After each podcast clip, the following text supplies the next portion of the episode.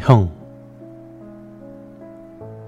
나한테는 두 다리가 없는 형이 하나 있었다.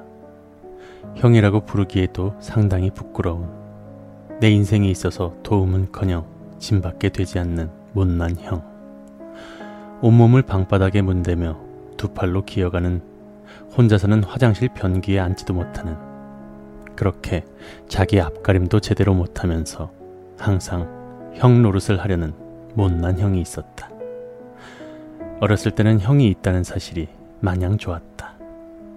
항상 내 옆에서 같이 TV를 보고 밥도 같이 먹고 잠도 같이 자고 같이 나가서 뛰어놀 수만 없었을 뿐이지 이외의 모든 다른 것들을 형과 함께 했고 그것만으로도 나는 행복했다. 비록 다른 형제들처럼 손잡고 함께 학교에 가지는 못하는 것이 못내 아쉬웠지만 형은 어머니의 등에 업혀 특수학교에 갈 때마다 혼자서 학교에 가는 내 걱정에 항상 이렇게 말하곤 했다. 차 조심하고 누가 괴롭히면 형한테 말해.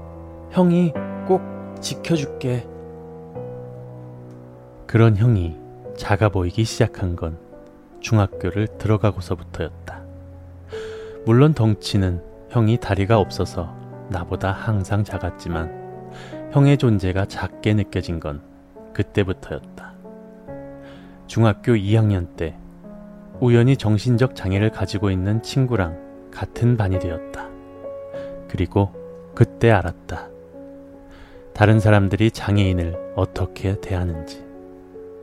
같은 반 친구들은 장애를 가진 친구가 엉뚱한 짓을 할 때마다 그 친구를 도와주기는 커녕 장애인이라고 무시하며 빙 둘러싸고 욕을 하고 심지어는 때리기까지 했다. 그리고 선생님은 그 사실을 버젓이 알면서도 항상 주의만 주고 끝났다. 그렇게 반 친구들의 괴롭힘이 계속되자 학기가 끝나기 전에 그 장애를 가진 친구는 견디지 못하고 전학을 갔다. 하지만 전학을 갔어도 소용없을 것이다. 특수학교에 가지 않는 한 일반 학생들과 다르다는 사실은 변치 않으니까. 그나마 다른 친구들에 비해서 비교적 양심이 있던 그 시절의 나는 장애를 가진 친구가 괴롭힘을 당할 때마다 형이 생각나서 도와주려고 했지만 그 분위기, 장애를 가진 친구를 놀림감으로 여기는 분위기에 휩쓸려서 그저 바라볼 수밖에 없었다. 그런 식으로 장애인에 대한 관념이 머릿속에 잡혀버린 나는 장애인 형을 가지고 있다는 게 점점 창피해지기 시작했다. 학창 시절 내내 집으로 친구들을 소, 초대하지 않은 이유도 그것 때문이었다. 형이 창피해서. 하지만 형은 내 생각도 모르고 항상 친구들 좀 집으로 초대하라고 그랬다. 진수야, 넌 친구도 없냐? 집에 친구들 좀 데려와. 같이 놀게. 형이 그렇게 말할 때마다 나는 친한 친구가 별로 없다고 둘러댔다. 아, 아직 친한 친구가 없어. 그래? 너 혹시 왕따야? 아, 그런 거 아니야. 누가 너 따돌리면 말해. 형이 꼭 지켜줄게. 형이 그럴 때마다 조금씩 미워지기 시작했다. 모든 게 형 때문인데 내 마음도 모르고. 그렇게 시간이 흐르고 고등학교에 들어간 나는 형이 본격적으로 싫어졌다. 순전히 형의 장애 때문에 형이 싫어진 것은 아니었다. 사실 형을 증오하는 마음을 키운 것은 내게 많은 것을 요구하시는 부모님의 탓이 컸다. 내게는 시간이 필요했다. 나를 위한 나만의 시간이. 고등학교에 들어서면서부터 나만의 시간을 갖는 것이 절실했다. 하지만 부모님은 언제나 내게 형의 수발을 들라고 하시면서 강제로 나의 시간을 빼앗으셨다. 고작 지 몸뚱이 하나 제대로 못 가누는 병신 때문에 나는 번번이 내 자신을 억누르고 참아야 했다. 한 번은 그런 내 모습이 안쓰러웠는지 형이 말했다. 나가도 좋아. 나는 괜찮으니까 하고 싶은 거 하고 와. 엄마가 뭐라고 하면 형이 꼭 지켜줄게. 걱정 말고 다녀와. 왠지 선심을 쓰듯이 말하는 형의 태도가 마음에 들지 않았지만 나는 그렇게 형을 믿고 나갔다. 그리고 집으로 돌아온 나는 처음으로 아버지에게 따귀를 맞았다. 아버지는 내게 실망을 하셨다며 나를 때리셨고 어머니는 방바닥에 똥을 싸지는 형을 씻기느라고 나는 신경도 쓰지 않으셨다. 지켜줘? 누가 누굴 지켜줘? 지 똥오줌도 못 가리는 병신 주제. 그날 나는 아버지에게 맞은 뺨을 눈물로 쓸어내리며 잠이 들었다. 한참을 자고 있는데 내 배 위에 누가 앉아 있는 것 같은 답답함에 눈이 떠졌다. 눈을 뜨자 내 배 위에 어떤 사람의 등짝이 보였다. 그 사람은 내 배 위에 눌러 앉은 채 꼼짝도 하지 않았다. 나는 답답해서 그 사람을 떨쳐내려고 했지만 그 사람은 미동도 하지 않았다. 포기하려고 하는데 그 사람은 나를 돌아봤다. 형이 웃고 있었다. 어! 내 생에 가장 끔찍하고 더러운 악몽이었다. 그날 이후로 우리 집에는 휴대용 변기가 생겼고 나는 그 변기를 닦고 처리하는 일을 도맡았다. 고등학생인 내게 형의 일거수 일투족에 신경을 쓰는 것은 너무나도 곤욕스러운 일이었다. 그러다 문득 생각했다. 만약 내가 어른이 되어도 형이 내 곁에 있다면? 내가 성인이 돼서 독립을 하더라도 형이 내 발목을 잡는다는 것은 안 봐도 뻔했다. 그래서 나는 형을 죽어야 할 사람으로 취급하고 막대하기 시작했다.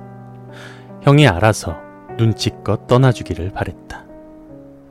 내가 형을 막대하는 태도에 어머니는 형이 불쌍하지도 않느냐고 하시지만 그것은 어머니께서 스스로를 옥매는 사슬이었다. 장애인 아들을 낳은 어머니의 죄책감이라는 끊어지지 않는 사슬. 사실 어머니는 불쌍한 여자다. 누구보다 형에게 얽매인 삶을 사셨으니까. 18. 망할 놈의 형. 너만 없으면 모두가 행복해질 텐데. 그리고 나는 오늘 계획을 세웠다. 그 망할 새끼를 패주기로. 어머니와 아버지가 모두 일하러 가신 오늘, 나는 형에게 슬며시 다가갔다. 형은 공부를 하는지 종이에 뭔가를 적고 있었다. 야, 병신이 공부해서 뭐하게? 나는 형의 머리를 발로 툭툭 차며 말했다. 형은 아무런 대꾸도 하지 않았다. 왜? 일반 사람이랑은 말 섞기도 싫으냐? 나는 발로 치는 강도를 높였다. 있는 힘껏 형의 얼굴을 발로 찼다. 형의 코가 옆으로 꺾이면서 시뻘건 코피가 쏟아졌다. 나는 피를 쏟으며 아파하는 형의 모습에는 아랑곳하지 않고 계속해서 형을 밟았다. 지난 17년 동안 억눌려 있던 분노를 폭력이라는 이름으로 마음껏 터뜨렸다. 얼마나 두드려 팼을까. 형의 얼굴은 이미 알아볼 수 없을 만큼 망가져 있었다. 피범벅이 된 얼굴에는 이미 생기가 보이지 않았다. 야, 죽었냐? 몰라. 될 대로 되라지. 나는 집 밖으로 나왔다. 갑자기 윗배가 아려오는 불쾌한 고통이 느껴졌다. 너무나도 불쾌한 기분을 씻어줄 시원한 바람이 필요했다. 나는 정처 없이 돌아다녔다. 시간이 어느 정도 흐르고 집으로 돌아갔다. 집에 가까워지자 사이렌 소리가 들려왔다. 경찰인가? 씨발, 몰라, 어쩌라고. 사이렌 소리 너머로 구급차에 실려가는 누군가가 보였다. 형이었다. 온몸이 터져서 알아볼 수는 없지만 그건 형이 분명했다. 그때 옆에 있던 아주머니가 소리쳤다. 아이고 어쩌면 좋아 민수가 어 민수가 자살을 했어 자살을 다음 날 알았다. 형이 유서를 쓰고 아파트에서 뛰어내렸다는 사실을. 그때 형은 공부를 하고 있었던 게 아니었다. 형은 모든 걸 알고 있었다. 그리고 나를 위해 방 안에 내 죄의 증거인 피를 전부 닦아내고 자신이 모든 것을 끌어안고 뛰어내린 것이었다. 형이 어렸을 때부터 줄곧 하던 말이 떠올랐다. 형이 꼭 지켜줄게. 윗배가 아려왔다. 그 기분 나쁜 고통. 내 신체의 일부가 떼어져 나가는 듯한 아련한 고통. 장례식이 끝나고 며칠이 흘렀다. 어느 정도 충격에서 깨어나서 회복을 하시던 어머니께서 내게 사진 한 장을 건네셨다.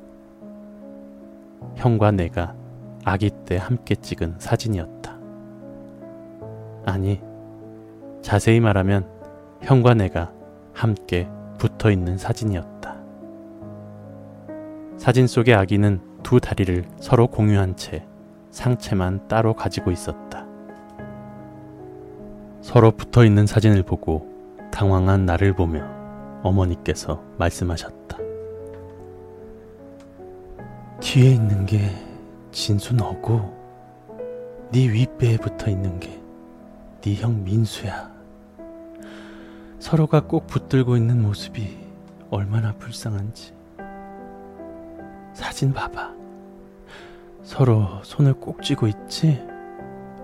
엄마는 정말 고민 많이 했어. 둘 다 살리려면 하나가 고통을 받을 수밖에 없었어. 울먹이면서 말을 하시더니 끝내 어머니는 슬픔에 말을 잇지 못하셨다. 윗배가 아려왔다. 내 신체의 일부가 떼어져 나가는 듯한 아련한 고통. 아주 먼 옛날에 따뜻하고 포근한 엄마 뱃속에 있을 때 나는 뒤에서 형을 끌어안으며 말했다. 형, 무서워. 형은 조그만 두 손으로 내 손을 꼭 잡으며 말했다.